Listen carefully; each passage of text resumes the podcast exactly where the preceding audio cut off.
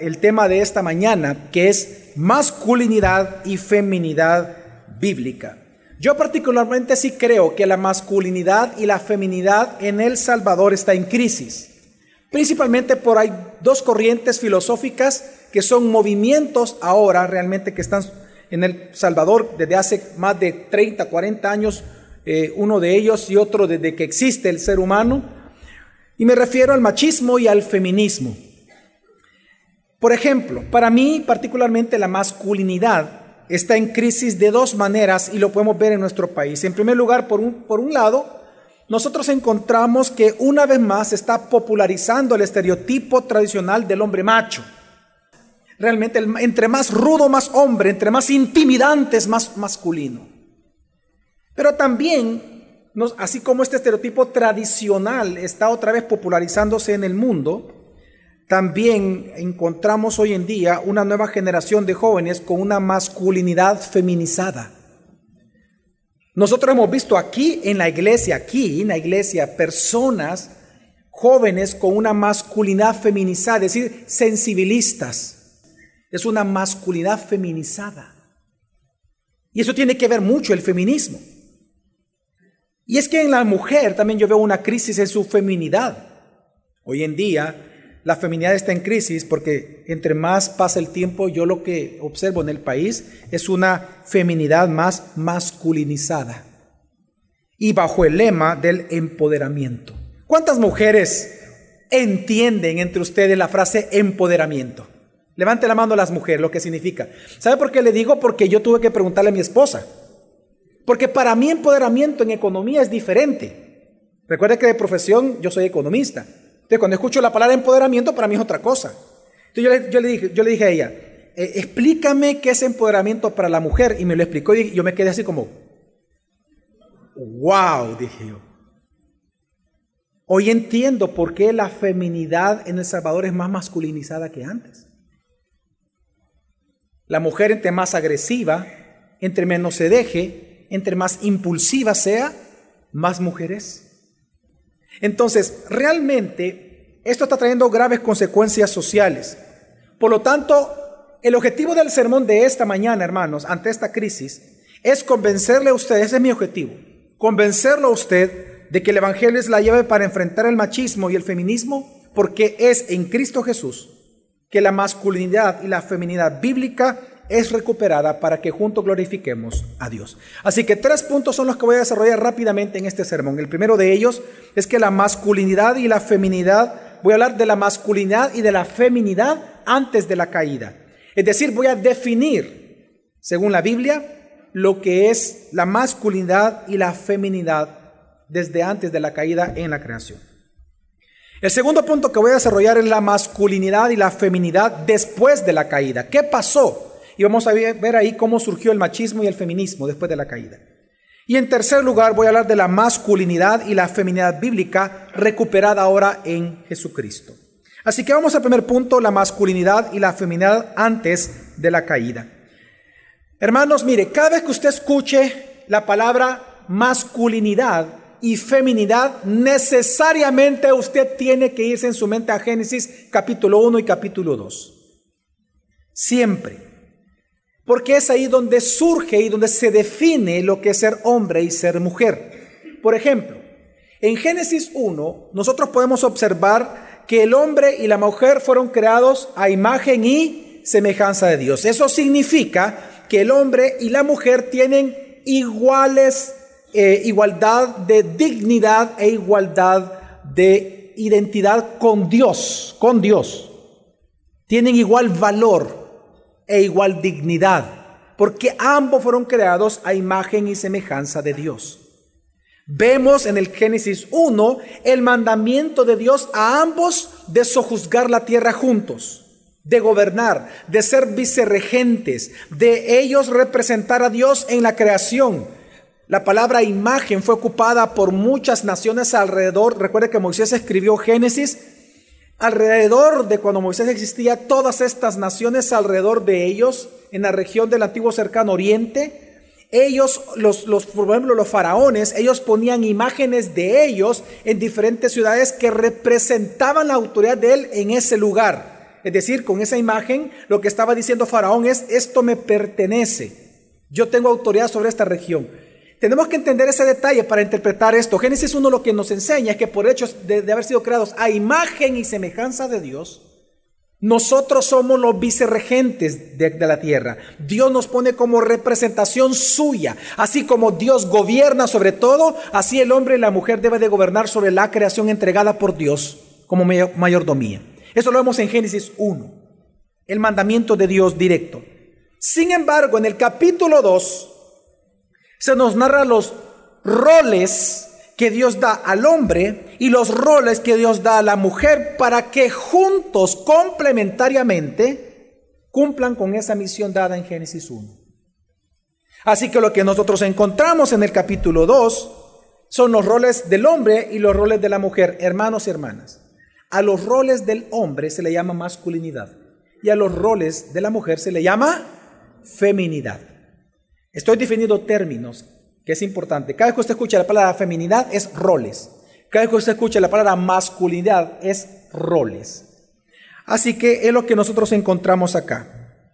Sin embargo, en el capítulo 2 vemos ciertos detalles importantes con respecto a la masculinidad y la feminidad. En primer lugar, vemos que ambos, la masculinidad y la feminidad, hermanos, hermanas, ambos son un llamado de Dios son un llamado de Dios. Es decir, no solamente es un privilegio que Dios nos haya dado esos dones, sino que a la vez es un deber delegado por Dios el que tenemos que realizar. Ser hombre no solamente es algo que nos constituye, es un compromiso, un deber a realizar. Por eso es que nosotros vemos el mandamiento en Escritura dos veces, sé hombre. Se lo dice David a Salomón y se lo dice Pablo a Timoteo. Sé hombre. En Biblia usted no encuentra ese mandamiento que de sé mujer, pero sí al hombre se le dice sé hombre, porque ambos es un privilegio, pero ambos es un deber que tenemos que cumplir. Pero a la vez vemos también que la masculinidad y la feminidad bíblica tienen, aparte que es un llamado de parte de Dios, tienen una meta en común a cumplir. Y es desplegar la gloria de Dios en el mundo a través del cumplimiento de los roles.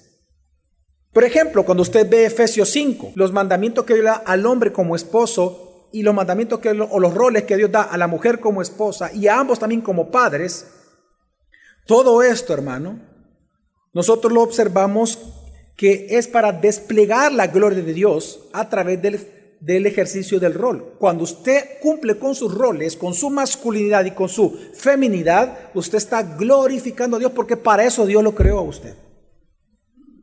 Así que encontramos esto. Sin embargo, en Génesis 2 también encontramos lo que es la masculinidad y lo que es la feminidad y quiero rápidamente definir. En primer lugar, veamos la masculinidad bíblica.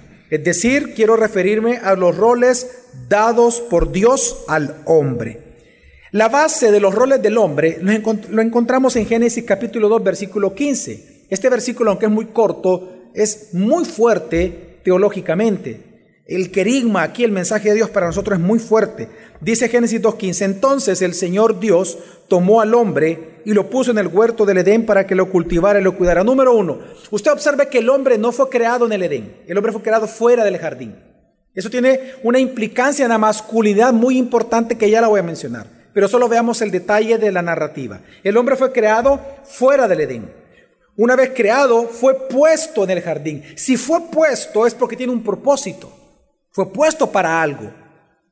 Y dice, Dios tomó al hombre, es decir, fuera del jardín, y lo puso en el jardín del Edén. Y ahí dice, ¿para qué Dios lo puso? ¿Para qué? Para que lo cultivara y lo cuidara. Si solo tomamos la palabra cultivar, para nosotros entendemos que hay una función agrícola, hay una función de expansión, una función de mayordomía con respecto a la creación, una función ecológica de alguna manera, si podemos llamarlo así, de mayordomía sobre la creación, sobre el medio ambiente, etcétera, de labrar la tierra con un propósito. Pero lo interesante es que la palabra cultivar no aparece sola. ¿Qué dice? Que Dios puso al hombre para qué? Cultivara y qué más? Y guardar al qué? El jardín. Lo interesante es que esta fórmula, estas dos palabras juntas, cultivar y labrar, es una frase sacerdotal. Moisés, quien escribió Génesis, es el mismo que escribió Deuteronomio y Levítico. Y es el mismo que escribió Éxodo. Pues es interesante que en el Pentateuco esta frase cultivar y guardar son los mismos imperativos o mandamientos que Dios le dio a los sacerdotes del tabernáculo y a los sacerdotes luego del templo. Y esto es fuerte para nosotros los hombres entenderlo. Es decir, la palabra cultivar ya en el uso del templo es ministrar. El hombre fue puesto en el Edén para ministrar a su familia la palabra de Dios y para servir a Dios. La palabra cuidar significa guardar y proteger el estado original de la creación. En otras palabras, el hombre fue puesto para vigilar que todos adoren a Dios, le sirvan a Él. Y esto tiene que ver mucho con el jardín, porque para nosotros la palabra jardín es un jardín, ¿no? Similar al que podemos tener en la casa. Pero tenemos que entender que el jardín es, era parte de la creación de Dios. El jardín no era todo el planeta Tierra ni toda la parte seca de la Tierra. El jardín era nada más una pequeña porción de todo el continente creado por Dios. La misión de Él es que este jardín se expandiera en la medida que los hijos fueran naciendo. Entre más hijos, más hay que expandir el jardín. Claro que hay una función agrícola, pero también se refiere a una función espiritual. ¿Por qué? Porque el jardín, desde el momento que Adán es puesto como un sacerdote, lo que estamos viendo es que el jardín entonces es un prototipo del templo de Dios y un prototipo del reino de Dios. Era el lugar en donde las familias de la tierra tenían que adorar a Dios, el jardín. Así el deber del hombre era expandir este reino de Dios y expandir el conocimiento de Dios hacia su esposa y hacia sus hijos. Por lo tanto, ser hombre en Génesis 2 aunque hay muchas palabras que podemos ocupar, quiero encerrarlas en tres definiciones. Tres roles tenemos los hombres según Génesis 2. Hay más, pero quiero resumirlo en estas tres. En primer lugar, ser Señor y siervo. Algo que nos enseña Génesis 2 es que los hombres fuimos creados por Dios y puestos en el jardín para gobernar la casa, pero siendo nosotros un siervo de Dios primero. Es decir, que nosotros gobernamos, pero nosotros siendo siervos de Dios primero. Nosotros gobernamos bajo un liderazgo de amor, no bajo dominación. Esos hombres machos que andan golpeando las puertas de la casa y andan amenazando a la esposa que le van a echar o que él se va a ir, eso, e, e, esos son machos, esos no son hombres, no son cobardes, porque tienen que recurrir a la violencia verbal para ejercer un gobierno que con amor y liderazgo se ejerce. El hombre está llamado a ser señor siervo. Es decir, proveer alimento, dirección, pero también seguridad, amor a la esposa y a los hijos. Pero él santificándose primero a sí mismo para ser ejemplo de sus hijos y de su esposa de lo que es ser un siervo de Dios. Por eso es pastor, pero por eso es señor siervo. Tenemos que ser señor de la casa, pero siendo siervos de quién? De Dios. En segundo lugar, parte del rol del hombre es ser pastor protector, es decir, liderar la familia y a la humanidad. En el caso de Adán, él tenía que liderar no solamente a Eva, sino a toda la humanidad que saldría del vientre de ella. Tenía que liderarlos, oiga hermano, a la adoración a Dios y al servicio a Dios. La misión de Adán en el jardín era enseñar la palabra de Dios dentro de su hogar y a la humanidad como pastor maestro, es decir, que Adán tenía que ser el predicador de su hogar. Y es que esto tiene mucho sentido. Eso es un mandato. ¿Por qué? ¿Dónde fue creado Adán? Dijimos, dentro o fuera del jardín. Fuera. ¿Y quién fue creado primero? ¿Adán o Eva? Adán. Entonces, ¿a quién Dios le dio el mandamiento de no comer del fruto del árbol prohibido? A Adán, no a la mujer. Por lo tanto, ¿quién es el que le comunicó a Eva el no comer de este fruto? Fue Adán. La función del esposo es el predicador de su casa. Hombres que están acá, tu función es ser predicador de la palabra. Enseñar con la Biblia en mano, en tu corazón y en tu mente. Es la función de ser predicador. Son los roles que Dios dio a Adán. Por lo tanto, tiene que enseñar el mandamiento a Eva y a sus hijos. Él. En tercer lugar, él tenía que ser amante, amigo de su esposa. Esto significa que él tenía que labrar no solamente la tierra, sino que labrar el corazón de su esposa. El hombre, parte de sus roles es enamorar a la esposa, es hacerla reír, es soñar junto a ella, es honrarla, dignificarla como vaso más frágil. Es nuestro rol. ¿Cuándo fue la última vez que tú como hombre dignificaste a tu esposa en público? ¿Cuándo fue la última vez que tú honraste como vaso más frágil a tu esposa? La, la respuesta tendría que ser ayer, pastor. Hoy en la mañana, pastor. Hace cinco minutos, pastor. Pero si pasó más de eso, arrepiéntete, oh pecador. Tú no eres un hombre entonces. Eres un macho. Hombre sexualmente. Niño espiritualmente. Porque la función del hombre es honrar a la esposa, dignificarla. ¿Usted sabe lo que es eso? Dignificarla, honrarla, alabarla por sus virtudes, recrearse también sexualmente con ella y procrear juntos. Pero también es parte del rol del hombre aceptar a la esposa como ayuda idónea para la tarea encomendada por Dios a nosotros. Así que en resumen yo le puedo dar a usted una definición de lo que es ser hombre, que es la masculinidad bíblica. La verdadera masculinidad es el llamado del Dios al hombre a desplegar la gloria de Dios a través de ejercer el liderazgo amoroso, protector, proveedor y servicial a la mujer y a su familia, para que juntos gobiernen la creación. Así que es un liderazgo amoroso de, de protección, pero a la vez un llamado de Dios, para que junto con su esposa usted gobierne la tierra. Ahora, ¿qué nos dice Génesis 2 con respecto a la feminidad bíblica o los roles dados a la mujer? Mujeres, presten atención. Versículo 18 dice, y dijo Jehová Dios, no es bueno que el hombre esté solo, le haré ayuda idónea para él. Es interesante que Eva fue traída al hombre, no el hombre llevada a la mujer, llevado a la mujer, no. Ojo mujeres, ojo.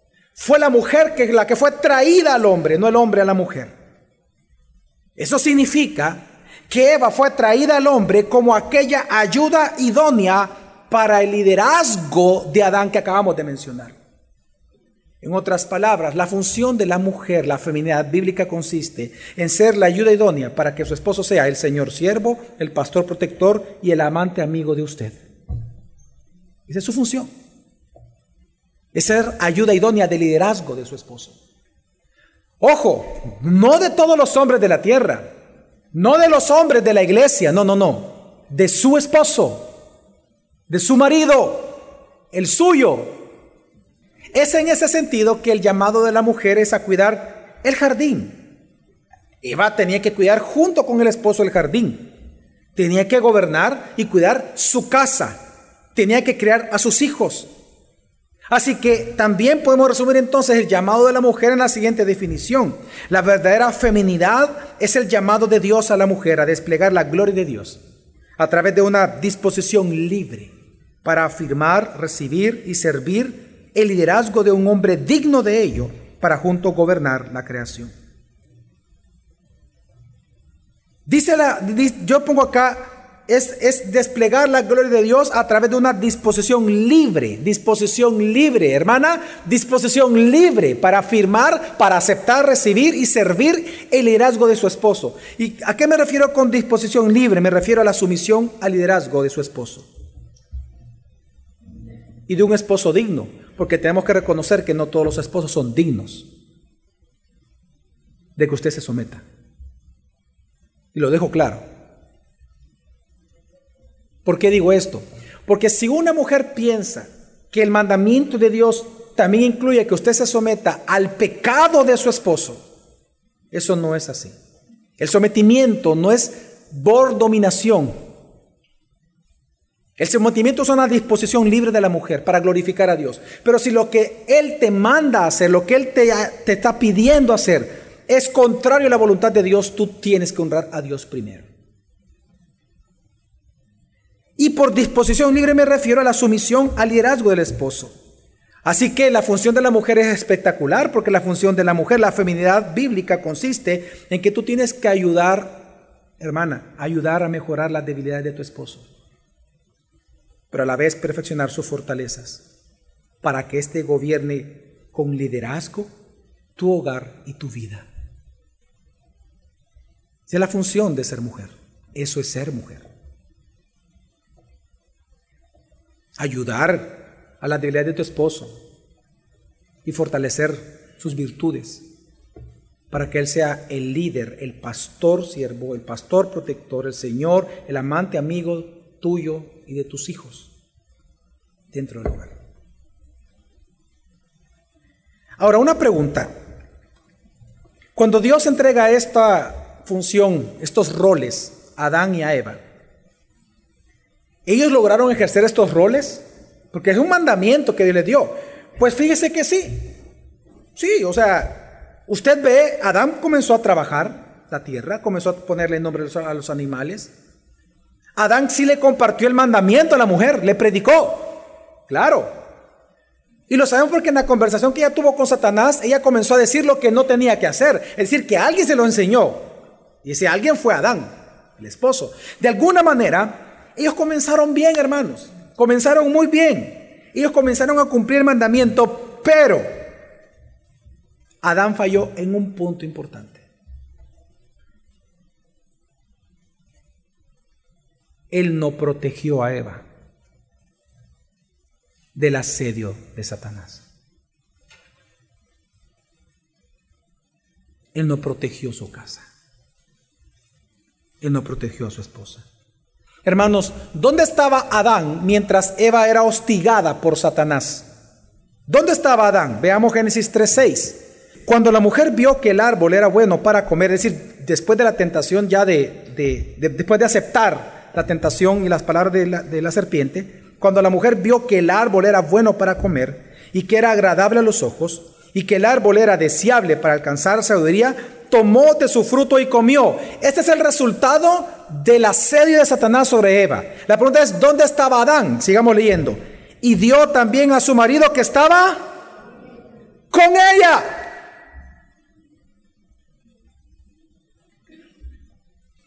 Todo el tiempo, cuando Eva estuvo platicando con la serpiente, todo el tiempo en que la serpiente estaba asediando a Eva, Adán estuvo presente. Él oyó todo.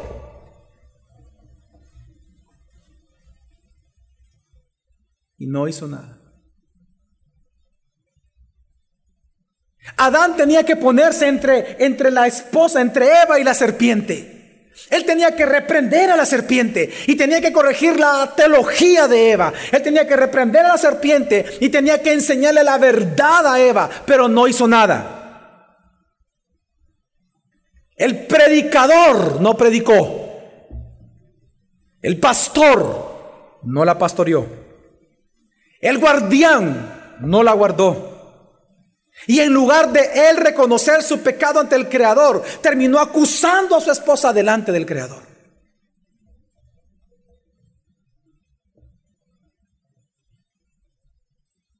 El valiente se volvió un cobarde el guardián de la creación, del jardín, huyó. Así que cuando Adán pecó, su masculinidad y la feminidad de Eva se corrompió. Se distorsionaron a niveles cósmicos que afectaron al día de hoy. Porque incluso Dios le dijo a la mujer en Génesis 3, 16, parte de la maldición de Dios a la mujer le dijo, y tu deseo será para tu marido y él se enseñoreará de ti. ¿Sabes lo que está diciendo Dios? Lo que le digo Dios es que ella va a desear, las mujeres a partir de la caída, ellas siempre van a desear romper el estado de igualdad que Dios dio en la creación. Ella va a querer desear que su esposo esté con ella todo el tiempo, donde ella quiera, controlando la voluntad de ella de su esposo. Pero Dios le dijo lo que iba a suceder. Pero él Dice, Él se enseñoreará de ti. Esa palabra es, Él terminará dominándote a la fuerza. Quiero que entiendan que ahí vemos nosotros el nacimiento del feminismo y del machismo. El feminismo no solamente luchando ya por igualdades, luchando por ser empoderadas por encima del hombre. Y vemos aquí el nacimiento del hombre creyendo que él es superior en dignidad y en valor que la mujer. Porque es por dominio, decir, abusándola que va a terminar dominándola.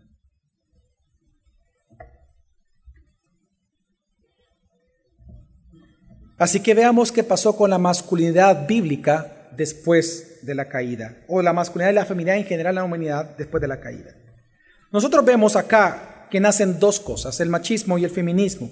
Miren hermanos, con la caída de Adán, o sea, la caída de la humanidad, surgen dos cosmovisiones ya en conflicto. Antes de la caída era una sola cosmovisión, la de Dios, ¿verdad?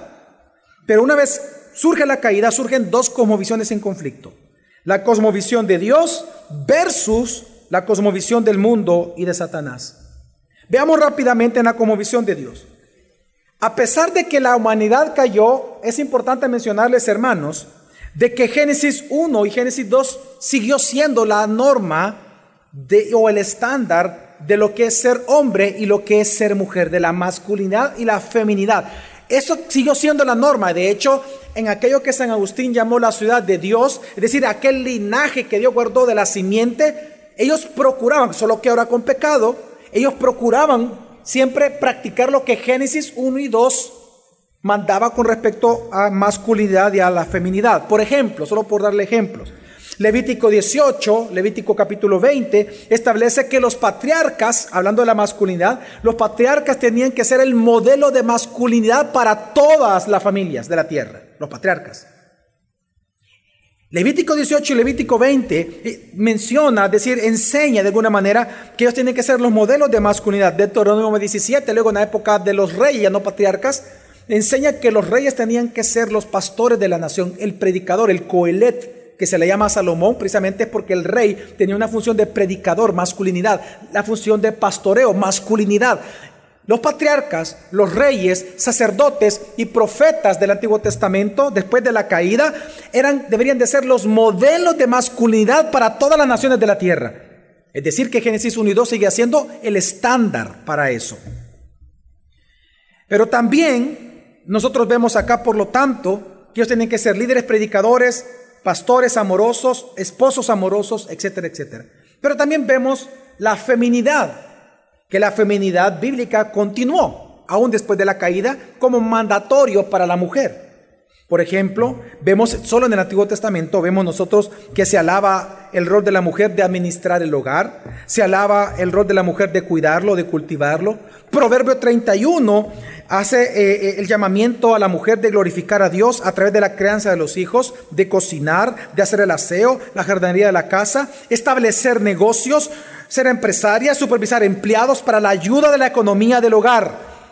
Proverbio 31 alaba la función de la mujer de tener un carácter afable, amoroso. El rol de ayuda, liderazgo del esposo recibe alabanza. Cantar de los cantares, por ejemplo, alaba el rol gozoso del deber conyugal. Y Malaquías 2 alaba el rol de que la esposa tiene que ser la mejor amiga del esposo. Malaquías 2. Así que nosotros vemos que aún después de la caída, Génesis 1 y Génesis 2 siguió siendo el estándar de masculinidad y feminidad en el linaje de Dios. Pero lo contrario sucedió bajo la cosmovisión del mundo, que al final, como dice Santiago, la cosmovisión del mundo es una sabiduría animal, natural y diabólica. Bajo esta cosmovisión surge el machismo y el feminismo como maldición de la caída. Veamos el machismo. ¿Quién mató a Abel?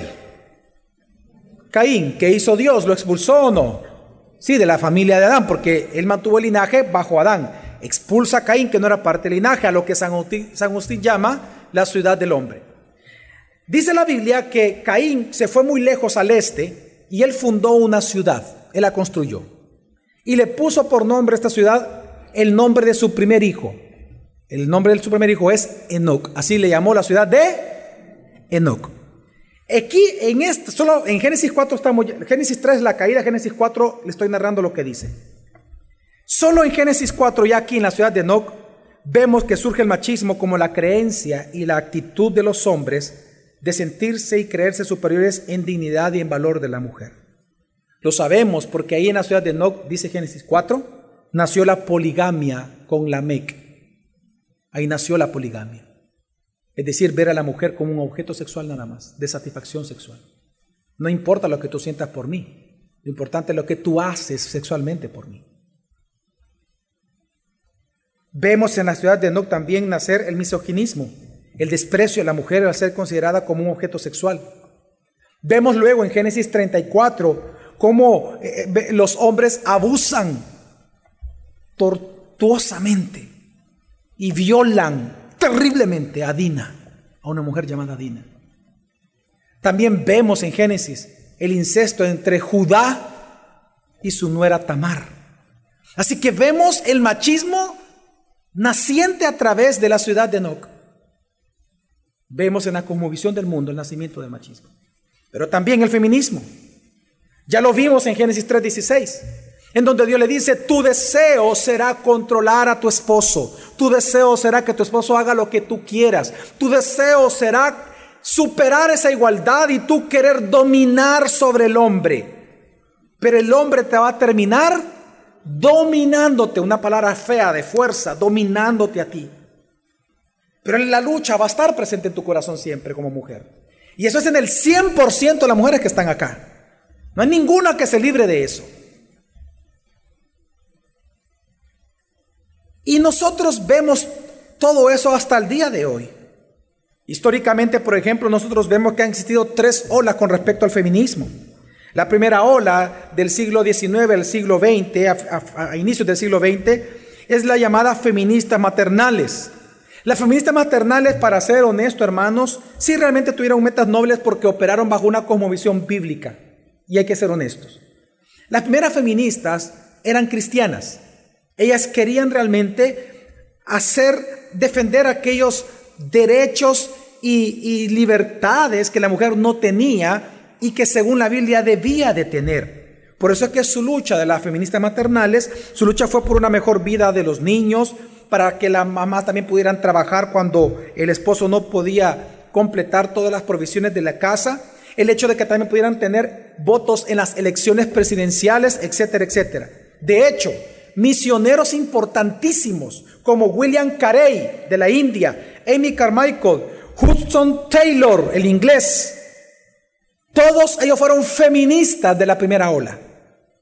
Feministas de la primera ola. Cristianos, evangélicos, hermanos nuestros. Pero luego vino la segunda ola del feminismo, que es eh, iniciando el siglo XX hasta mediados del siglo XX, llamada las feministas seculares. Las feministas seculares pasaron de la cosmovisión bíblica a una cosmovisión secular del mundo. Por lo tanto, la familia y la comunidad fueron sustituidas por la individualidad. La maternidad fue menospreciada por favorecer la actividad económica. Es aquí donde surge que la mujer tiene ahora derecho de trabajar y no de ser mamá. Ya no quieren ser mamá porque lo que quieren es cumplir con sus metas y sus sueños. Y ven la maternidad de ser mamá como una esclavitud de que tú no te puedes desarrollar como mujer. Es decir, que la feminidad ya no está basada en Génesis 1 y 2, ahora está basada en el pensamiento del mundo. En esta segunda ola, las feministas seculares, ellas lucharon por ser iguales en naturaleza que los hombres, no en actividad, en naturaleza que los hombres. Pero ahora, a mediados del siglo XX hasta el día de hoy, hermanos, existe lo que se llama el feminismo posmoderno. El feminismo posmoderno es un feminismo radical. Niegan, oigan esto, cualquier distinción entre el hombre y la mujer. Desaparece lo masculino y desaparece lo femenino. Y nacen todas las fusiones de ideología de género que conocemos hoy. Por eso es que yo les digo que las feministas luchan para que los hombres tengan una masculinidad feminizada. Hay un buen libro, no recuerdo ahorita el nombre de la autora, se lo recomiendo a usted, ella no es cristiana, pero se lo recomiendo un buen libro que se llama Masculinidad Robada.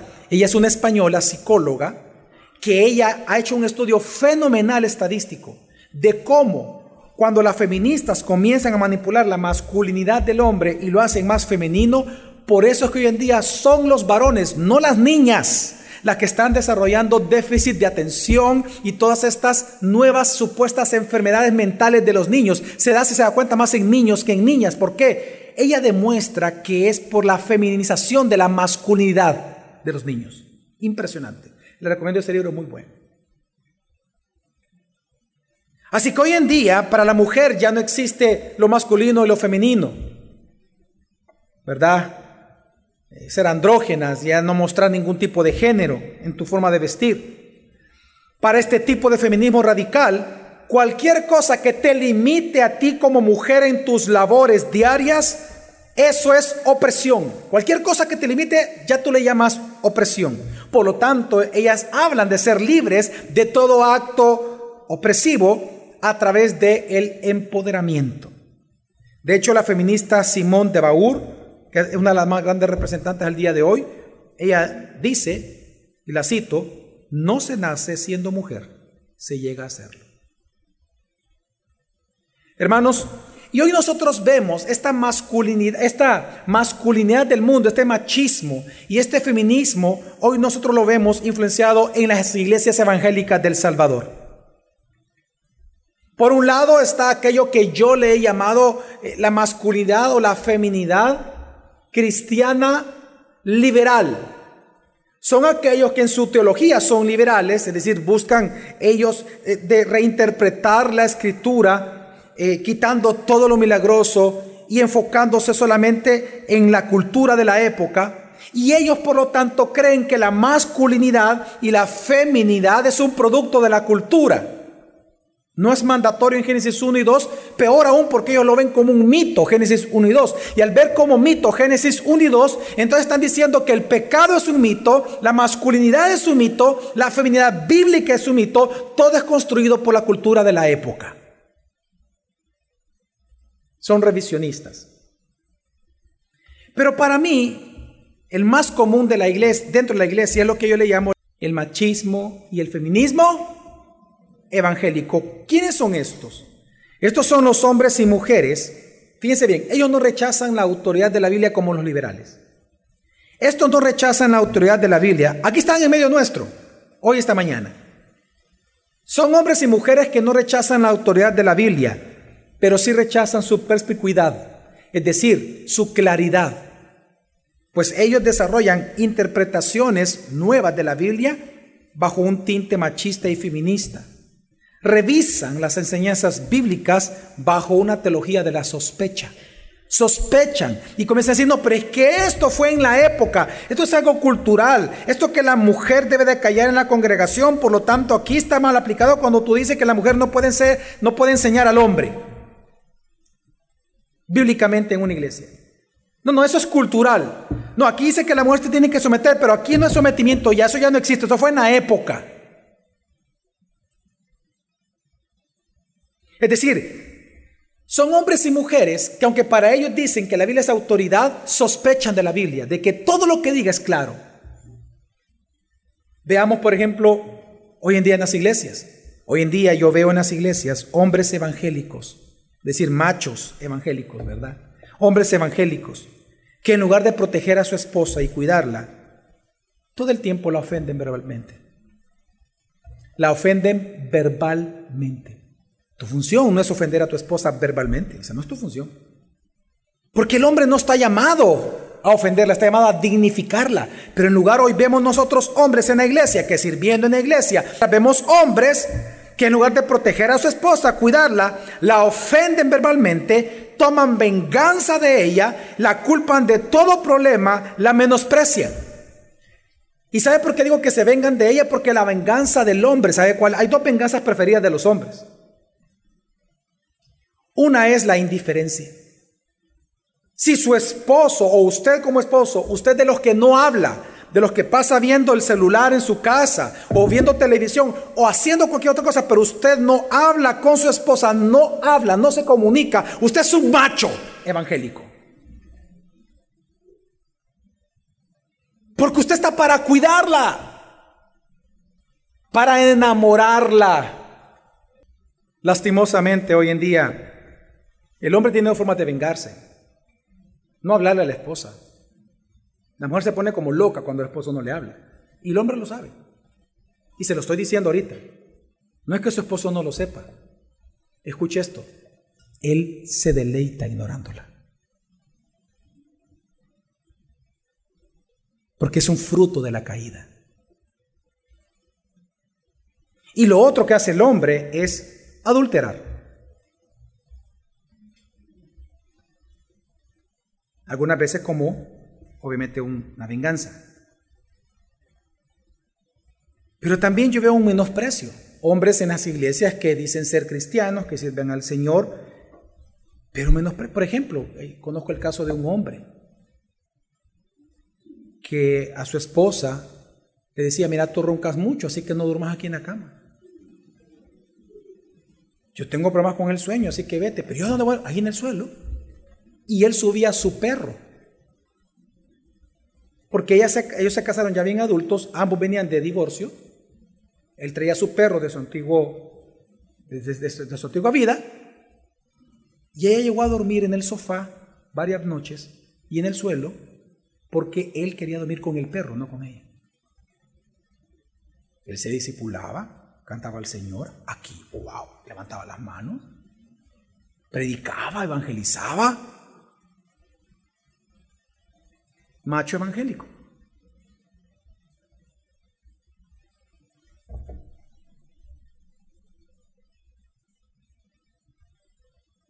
¿Cuántas mujeres, por ejemplo, han sido avergonzadas en público cuando su esposo le dice, cállate, cállate, hombre, no hables ahorita? Y, públicamente, están hablando, están en una reunión social y de repente el esposo, vos cállate, cállate, no me interrumpas. ¡Wow! El macho. Otros la ignoran, otros no se comunican. Veo hombres en las iglesias evangélicas que son esposos ausentes. No solamente son padres ausentes, son esposos ausentes. Pero también veo el feminismo dentro de la iglesia, feminismo evangélico. Son mujeres evangélicas, por ejemplo, que no se ven ayuda idóneas de sus maridos, sino que se ven las idóneas para todo. Ellas ahora quieren predicar, enseñar, pastorear, dirigir, liderar sobre hombres, etcétera, etcétera, etcétera. Y lo veo fuerte en las iglesias. Ven, son mujeres que sirven en la iglesia, pero ven a sus esposos, ven el servirle a sus esposos con menosprecio. El típico caso de la mujer que dice, yo no soy tu empleada. Yo no me casé contigo para lavarte la ropa, para cocinarte. ¿Y entonces para qué se casó? Y no estoy hablando machistamente, lo voy a explicar por qué. Proverbio 31 dice que una forma en que la mujer glorifica a Dios es sirviendo a su esposo, siendo empresaria. Dice que ella se levanta primero y se acuesta de último, asegurando que la ropa la tengan todos sus hijos. Ella habla bien de su marido, pero también lavan la ropa, cocinan en la casa y la sean. Ahí dice el Proverbio 31. No estoy diciendo que los hombres no podemos participar de eso, pero no se lo puede exigir usted a él. Puede ponerse de acuerdo, pero delante de Dios hay una responsabilidad suya. Porque es parte de su servicio para que su esposo digno lidere el hogar. Así que lamentablemente, por ejemplo, ven, vemos también mujeres evangélicas que ven el deber conyugal como un abuso. Lamentablemente las mujeres, las feministas evangélicas, al rechazar al Dios masculino, lo que hacen es encontrar en ellas mismas a la diosa femenina. Por lo tanto, al abandonar a Dios se han vuelto esclavas de sí mismas. Y no lo saben. Entonces, ¿qué tenemos que hacer? Bueno, volver a someternos al señorío de Jesús y su evangelio. Recordemos que Él es la llave para enfrentar el machismo y el feminismo porque es en Cristo que la masculinidad y la feminidad bíblica es recuperada para gloria de Dios. Hermanos, cuando Dios encarnó en la tierra, en la persona de Jesucristo, Él ratificó con sus hechos y con sus palabras y sus enseñanzas que Génesis 1 y 2 es la base de la masculinidad y de la feminidad de la humanidad. Por ejemplo, nosotros vemos a través de su carácter y obras y palabras de Jesús, nos modelan al hombre perfecto en la tierra, a la masculinidad verdadera, hombres que están acá. Tú quieres ser un verdadero hombre que glorifica a Dios, entonces observa a tu Salvador. Él es el modelo de masculinidad perfecta y verdadera para nosotros. Él es el hombre que trabaja para su esposa diciendo, mi comida es hacer la voluntad del que me envió y llevar a cabo su obra. Él trabaja para la iglesia. Él es el buen pastor que dice, yo soy el buen pastor. El buen pastor da su vida por las ovejas, por su esposa.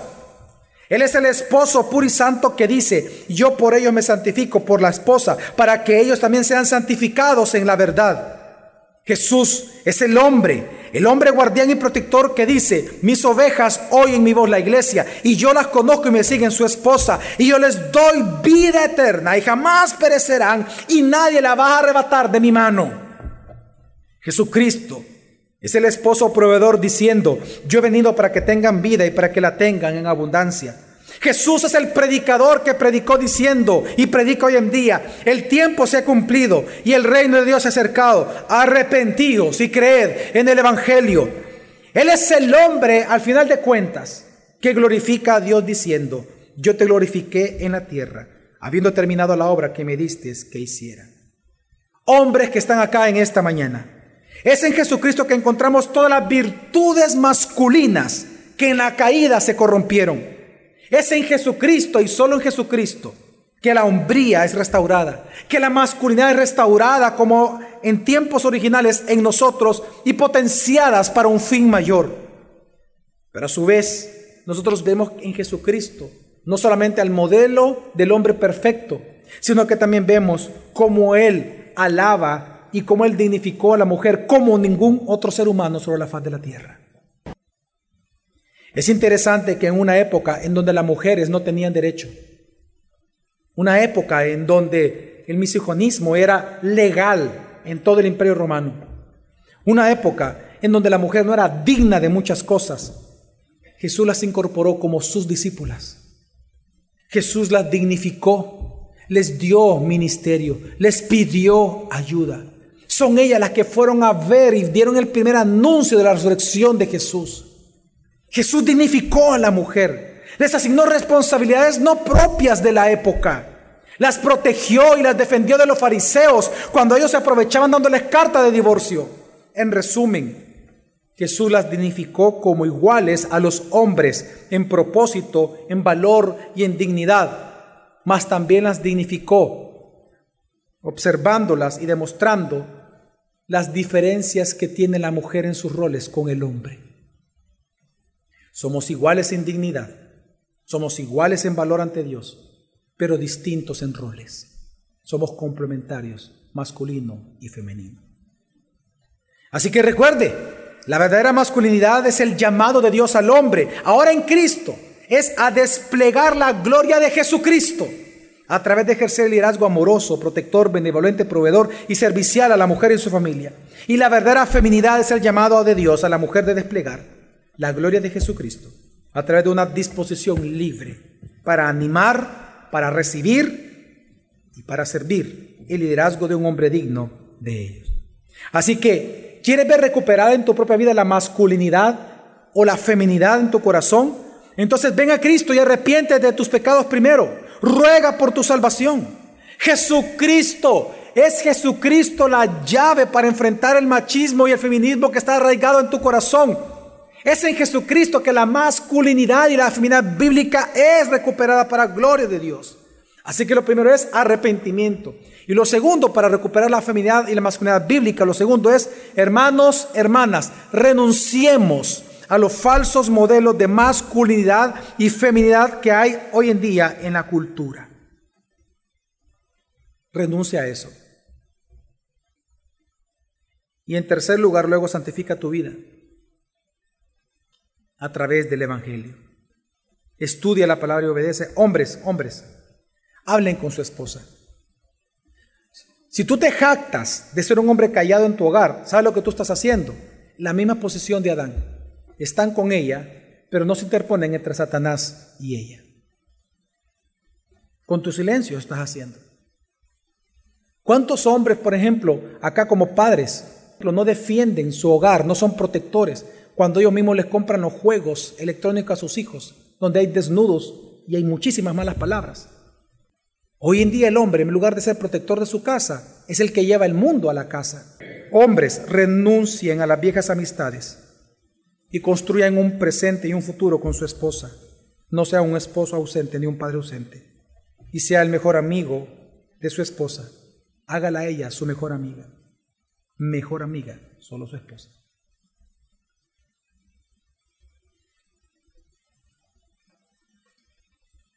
Yo le doy gracias a Dios porque yo me siento amigo de mi esposa. Ella es mi mejor amiga, definitivamente. Cuando veo mi pasado, ahí estuvo ella. Tenemos 20 años de casados. Cuando veo mi presente, ahí está ella. Y cuando veo el futuro, la veo solo a ella. Doy gracias a Dios por eso. Los peores días de mi vida los he vivido con ella, pero no por lo que usted se imagina. No es por algo que haya hecho. Es cuando ella no ha estado a mi lado. La extraño mucho y los mejores días de mi vida, es porque ella siempre ha estado ahí. Hombres, glorifique a Dios a través de su esposa. A las mujeres, a las casadas que están acá, reconozca y ayude el liderazgo de su esposo. A las hijas que están aquí solteras, pero que están en su casa de papá y de mamá, a las hijas. Tú no te escapas de esto. ¿Sabes cómo tú practicas la feminidad bíblica? Siendo una ayuda al liderazgo de tu papá. La ayuda idónea es tu mamá, pero tú eres esa coayuda idónea de tu padre.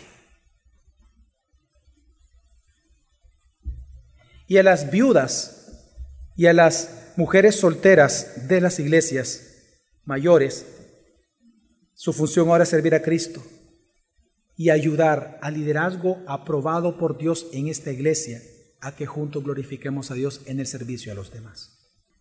Nuestro cumplimiento a nuestro rol apunta a algo mayor, hermanos. Si nosotros seguimos la narrativa, bíblica, vemos en Apocalipsis 19, 7, Apocalipsis 21 del 2 al 6, que así como en, el jardín del Edén es la iglesia la que va a ser traída al Cordero, al esposo y el esposo la va a dignificar eternamente. ¿Y sabe lo que va a hacer la iglesia según Apocalipsis? La iglesia eternamente con el Cordero lo va a servir para siempre. Va a ser la ayuda idónea del liderazgo de Jesús por toda la eternidad. Así que cuando usted cumple su rol como hombre y usted cumple su rol como mujer, ambos estamos dignificando la función de Jesús con su iglesia eternamente. Jesucristo es la llave para enfrentar el machismo y el feminismo, porque en él la masculinidad y la feminidad bíblica es recuperada para glorificar a Dios. Vamos a orar.